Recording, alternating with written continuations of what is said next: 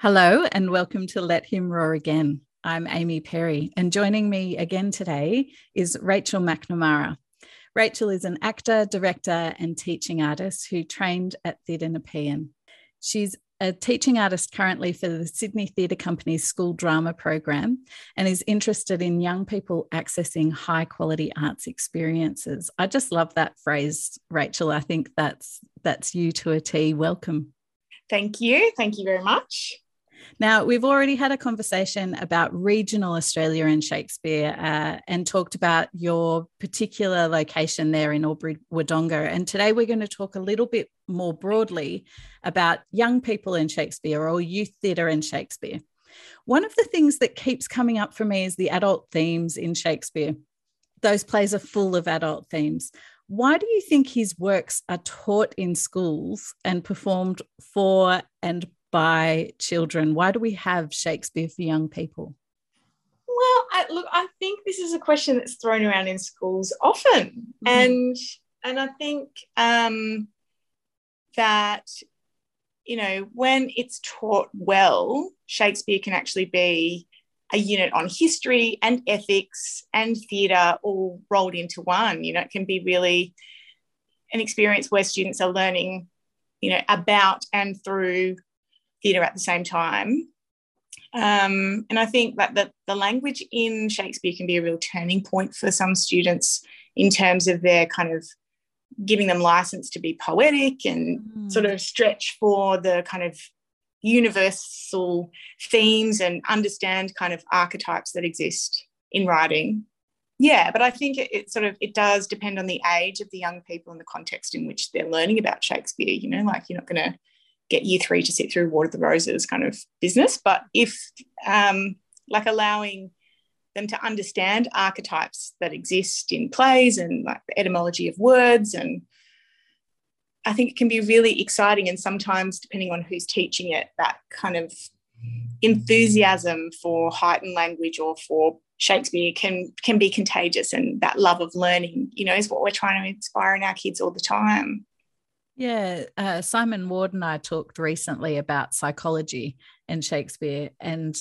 the thinking that perhaps there could be trigger warnings on some of these plays. I think those primary school productions tend to be about midsummer, although I would argue that there are adult themes in midsummer as well, depending on the direction. How do you um, do you think that the language trumps some of those themes or that it's important maybe to explore some of those themes in an appropriate way?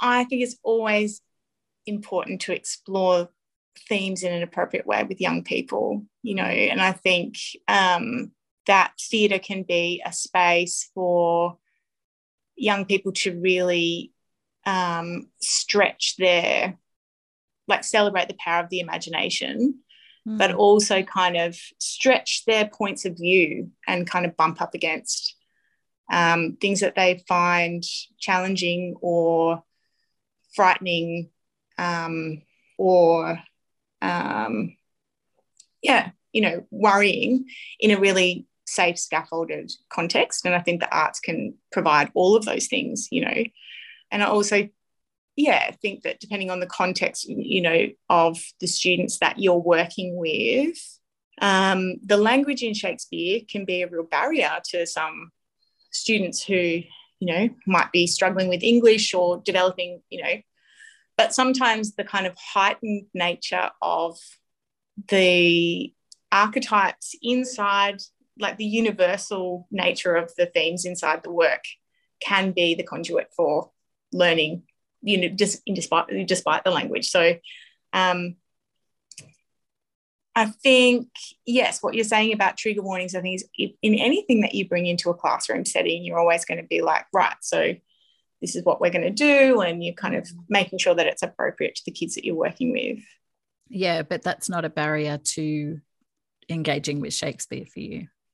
No, I think it's like it's really exciting, and it does have that intergenerational possibility too. You know, like that if if like my grandma understands the archetypes that are in Shakespeare. So if my like eight year old has had like a positive experience and they start talking about um, a character in Shakespeare, it can act as this, um, you know, a great opportunity for intergenerational conversation to happen. You know, I love that.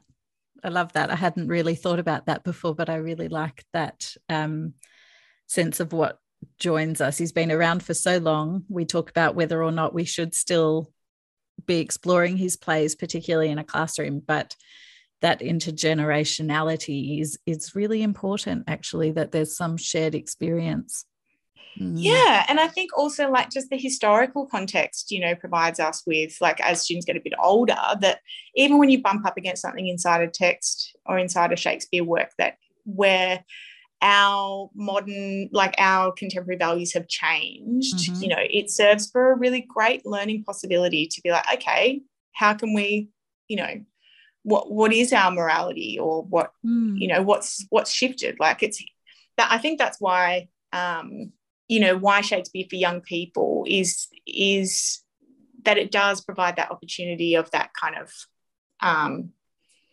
yeah multiple entry points whether you come at it from a historical perspective or you know you went to london and you saw the globe or um, you've seen a work in a community setting or you know those multiple entry points that um, you can mine Shakespeare for. There's so many ways into it, you know. Yeah, that gorgeous universality of experience. Yeah, yeah. Um, you know, it's and it's also deeply rewarding, I think, when you um when you when you get it, you know, like when you've had that experience of being like, oh, that what it, you know.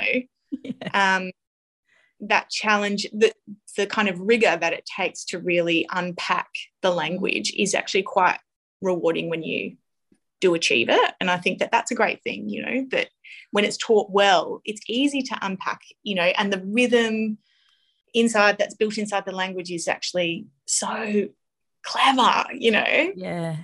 Exciting, you know, and um, energizing. Yeah, it's in the way it's taught making sure that it's accessible but also rewarding.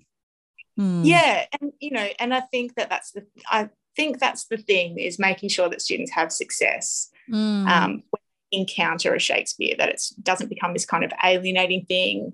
You know yes. that that whoever's kind of facilitating that experience that it is, um, yeah, mined for its possibility mm. in terms of whether like getting it up on the floor or like contemporizing it in a way or the themes in a way that is meaningful to those group of students or um, yeah just like reminding us of the the humanity that sits across the kind of the work yeah I love that that's great um, tell me about Sydney Theatre Company's school drama program. How does it work? Well, school drama is um, a teacher professional learning program that mentors primary teachers to use process drama with like high quality literature to develop students' imaginations and critical literacies, and specifically in their like literacy programs. Hmm. So and- teaching to use drama in literacy, but it it's um it now has like another a, a, a, number of other arms so it doesn't just exist in primary school settings but that's where i work mostly. But it does exist in juvenile justice and other settings as well.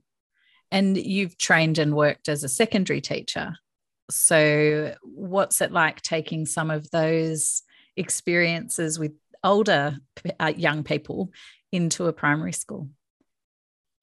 Um what's it like well, I think like my understanding of being uh, primarily my role in school drama is it's co-mentoring teachers. Mm. So my experience, like I'm P to 12 trained as a teacher um, and have worked in, yeah, as you say, in like secondary settings. I think what I bring from that experience is just the understanding of how hard it is to be a teacher, you know, mm. like what challenges of maintaining that sense of um, play and imagination inside your teaching practice and um, and just sort of uh, particularly with school drama it's about just reminding teachers or reawakening that sense that the arts can be um, a way like a pedagogy in itself that mm. you know you can teach through drama um, and that you can and by doing that it really does you'll see different kids light up you know mm.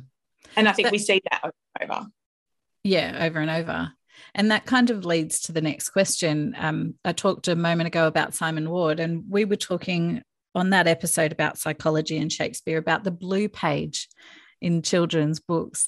I love that idea. I'd never really thought about it. And now sitting down again, finding that blue page, the page where something difficult happens for the characters. He talked about that being in all children's books. How do you approach that practically in a class of primary school age children? How do you use drama to access that blue page?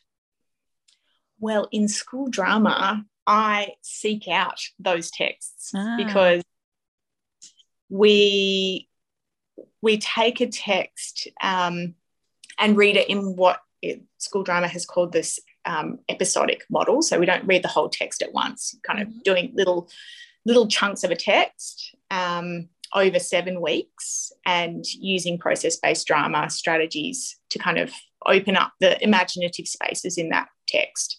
Mm. So if the text doesn't have um, like enough imaginative space for kids to infer into, um, you know, or they don't, it doesn't have a blue page where kids can empathize about or, you know, empathize with that character's journey, it doesn't stand up to the school drama process. So part of the program is about, you know, um, giving teachers access to a range of those texts. Um, and Professor Robyn Ewing and the and the staff at STC are really great at finding those texts, and that's one of the joys of the program is you know saying here are all these amazing children's books that do have that kind of uh, yeah rigor about them, I guess, like imaginative space. It's space where you can infer, where kids can be like, what would happen next, or um, yeah, I think um, not all children's books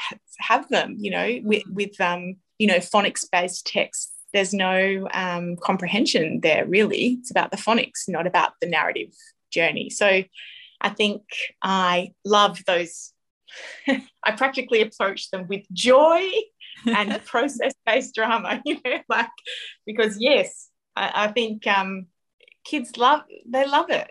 They love um, that the possibility of really uh, stepping into that character's world and thinking about if they were, you know, if they were that, if they were, um, yeah, mm. Hush and Grandma Poss, you know, as you and Simon were talking about, you know, what is it like to be Hush and feel invisible? We can all identify with that feeling, you know, of wanting to be seen you know, all the way down to kindy, you know, kindy to year six can kind of access that. So that blue page is like so valuable because it's like, great, now go and write about that, you know, like what a what a gift. And so a thanks, safe place, safe place to explore that as well. Yeah. Because you're in yeah. that controlled school environment. It, it's almost yeah. like Stanislavski for primary school. Well, I mean, I think in terms of the school drama program, we're really looking at literacy outcomes. So you're kind of mm. focusing on ways to use drama to remind teachers that, oh, if I hot seat that character, that can be an exercise in oracy, like, mm. you know, that kid, but also, you know, um, inference and mm. comprehension. Because if I can step into that character, given the circumstances of the text, you know, and then from there I can take them to the page, you know, that um, really that's what the program is about, is about saying that there's these kind of that drama-based, process drama-based strategies are a really great way um, that you can use across the curriculum to actually look at, you know, literacy um, outcomes. Yeah and also giving a, another way another access point to demonstrate understanding. You know it doesn't always have to be a comprehension question. It can also be yeah hot seating and stepping into a character and empathizing to show understanding as well. Yes yeah. And i think the joy of being in um you know of the program is that is that often um those drama-based strategies will light up kids that um, if they haven't been using those strategies in a classroom, um, they'll light up different kids. You know, there's those different learning styles, physical-based learning styles, or um, and all of a sudden, you, you know, the teacher will be like, "Oh, great! Now I see." You know that that's a way in for that student. You know, if I hot seat and record it, or if I get them to do a town meeting that actually they're demonstrating like really amazing inference and comprehension that that you couldn't see when it was just sort of like writing on a page or other kind of assessment strategies. Yeah. I love it. I love this, love the program. Everyone should do it. and do you think that um, having seen it done as a teacher, you're do you think when a teacher watches you do that, they're then more able to put it into other units as well? Yeah, well, yes. The the STC program is a co-mentoring program. So the mm-hmm. idea is that like the teacher is teaching me about literacy mm-hmm. and I'm teaching them about um, process-based drama strategies. Um, so it is this kind of deeply collaborative process that happens over seven weeks. And the intention is, yes, that at the end of that seven weeks, that teacher does feel really empowered and skilled to use those strategies, not just in the literacy session, ideally, but across the curriculum, you know. And it was kind of developed, the program was developed in consultate, like in collaboration with um, Sydney University in response to the idea that, yeah, the arts in schools, you know, was at risk of disappearing. Mm. So that so really reframing the arts and saying look it is a practice but it's also a pedagogy and if you can mm. use it in the classroom you, you don't need to be a drama trained specialist and it doesn't always need to be about you know performance outcomes that you can use drama as a pedagogy and i think that's so exciting mm. um, yeah i find that so exciting as yeah. someone who kind of has walked you know yeah is equal parts kind of educator and artist Mm. You you know the power of the arts because you've seen it and felt it from an mm. from an artist perspective. And then as a teacher, you know, you know what a good lesson plan does, you know, yeah. when you can see kids are engaged with you. Um, so yeah, I love the program. Does the program allow you to go into regional centres? Well, the joy of it of yes, it's been my absolute lifeline when we moved back to Albury. Um, STC were running a pilot program in Albury Wodonga of all places. And yeah, so it's been running, I think, for six years now. Mm. Um, and we do, I, uh, myself and another teaching artist, um, do all schools sort of in our radius. Yeah. So schools with, you know, 10 kids in them and then larger schools and some multiple teachers at one school and um, yeah, we've also the other teaching artist that works on the program works in juvenile justice centres and with newly arrived migrant settings and hmm. yeah, so it's great. It, it's really amazing actually to be connected to a national company like STC, but be able to live here in Albury um, and do that work. Like it's phenomenal. Yeah, and it's that ability to access uh, what you need. Although it's a Sydney-based theatre company, they're providing those opportunities to broader Australia, despite yeah. physical distance, I guess. Totally. Yeah, I think it's really exciting, you know, and providing work for artists too. Like, you know, it's really great.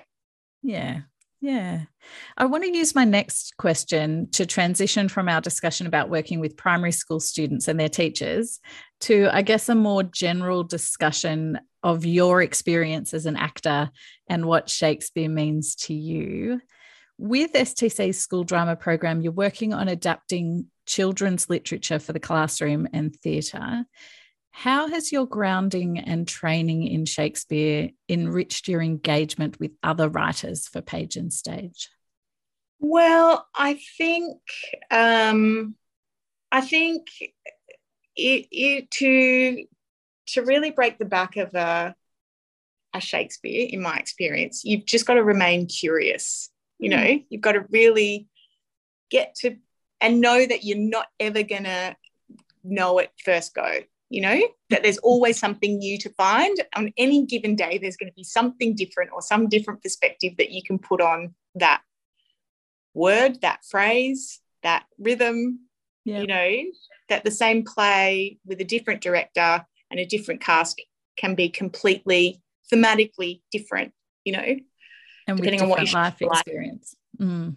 yeah and i think that's true of any work you know um so i think Shakespeare, particularly for me, because I'm such a sucker for heightened language, like I really love it, has taught me to relish the words that the author has chosen or that the writer has chosen and be curious about them and be kind of rigorous about my uh, response to the punctuation that the writer has selected. yeah. um, but also to find the music in the text if it's text based.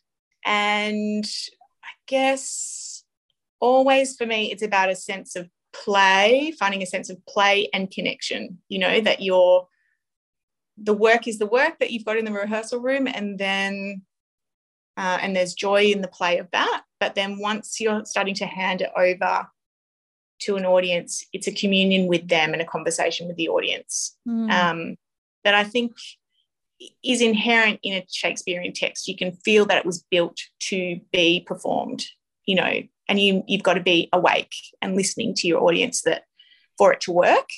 Yeah. Um, and I think that that's true of any text, but also, but particularly when you're working with young people, you know, because they will, you know, if you lose them, you've lost them. You've got to stay on the edge. You know, they're the most uh, delightfully critical audience you can come across, I think. Like deeply rewarding. Yeah. but also savage. Yes. you, need you... to go to the toilet. if people are going to the toilet, you know, yeah. yes, You're and you have to hold them, hold them right through um through the difficulties of the language or or the challenge of learning something new because so often that's when the toilet break happens, right? Yeah. Is when yeah, things get tough. When things get tough, go to the bathroom. yeah. I think uh, in my experience, it's not when things get tough, like they actually relish the challenge. Hmm. Obviously, you know, if it's, um, yeah, I think often young people are patronized in terms of like what they can withstand. So they mm. they do relish a challenge. But if it's boring or mm. sometimes, yeah, patronizing, then you'll be like, there's a you know, a wave of young people that need to go to the bathroom all at the, all at once. Yeah, know? it's that combination of not being curious enough or not excited enough to meet that challenge. Yeah. If yeah. It's just hard slog. That's when we lose them, I think.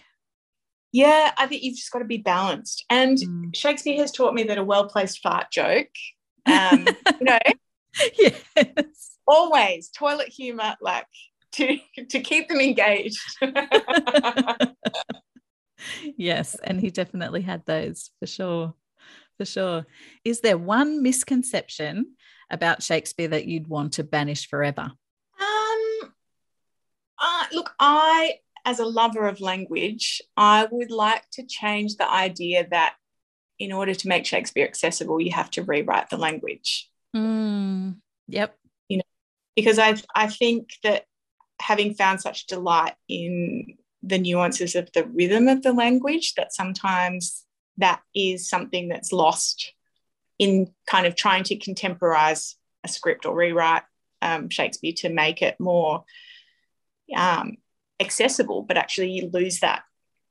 You know what I find um, one of one of the wonderful things about Shakespeare's work is that kind of musicality that underpins the language and and all the kind of things that you can mine in that as a performer. Um, so yeah, I'd like to see yeah to not shy away from just keeping the language as it is and and still you know shifting context or other ways without rewriting it.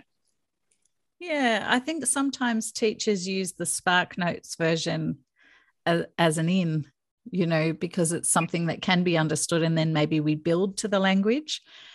Are you saying that it must build to the language, or we should start with the original?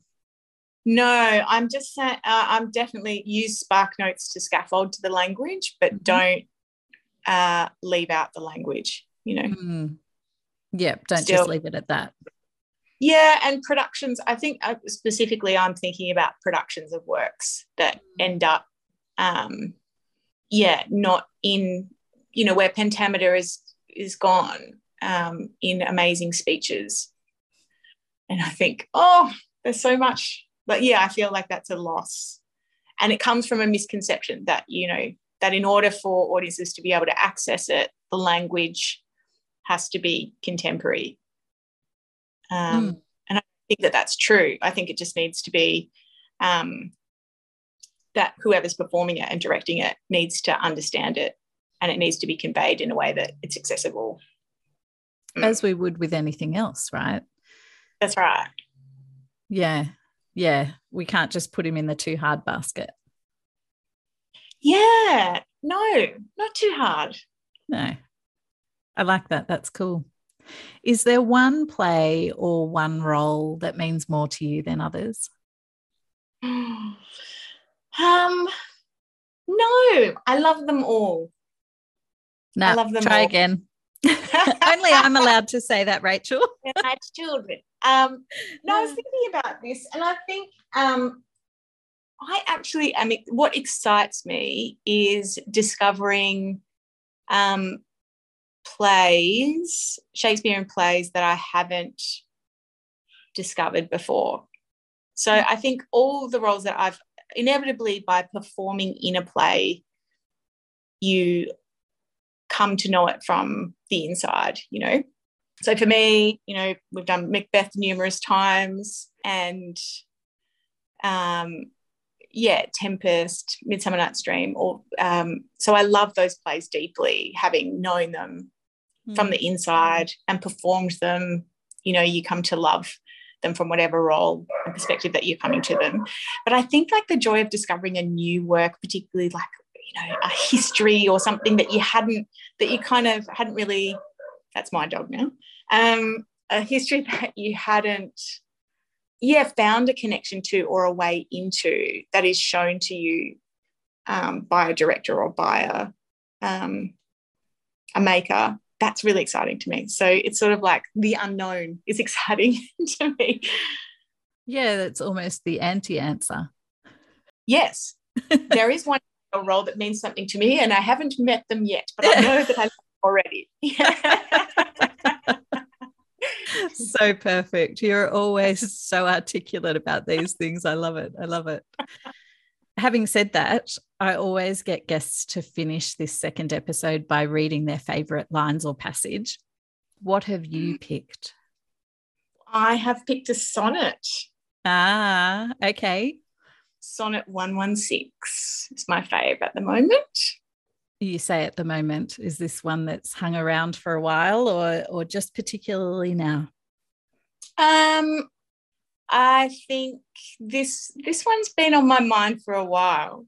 Hmm. um but yeah i do sort of like yeah little passages come in you, you know they cut like like i'm sure you do too like little song lyrics or passages kind of sit around bumble around in your brain for a while. And yeah this one's been particularly in lockdown i think yeah this okay. sonnet spoke to me.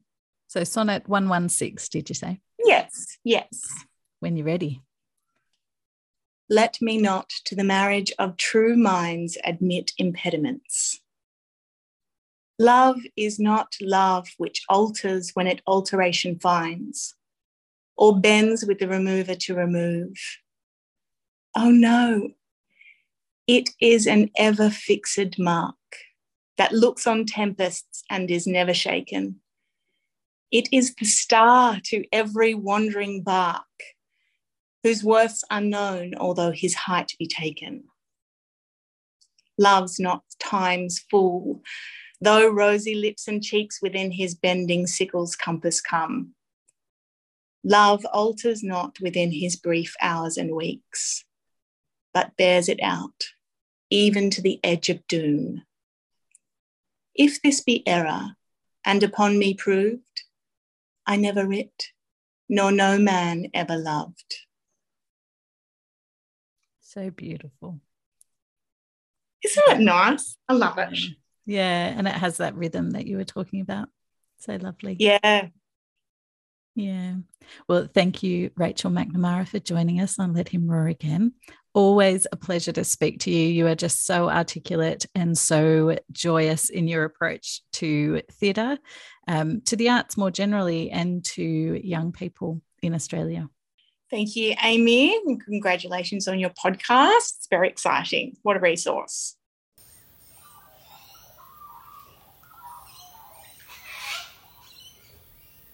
You've been listening to Let Him Roar Again, a podcast recorded by Amy Perry amid the tall blue gums of Darug country. Performance of Bottom's lines from A Midsummer Night's Dream by the phenomenal Simon Ward. Let me play the lion too. I will roar that I will do any man's heart good to hear me. I will roar that I will make the Duke say, Let him roar again, let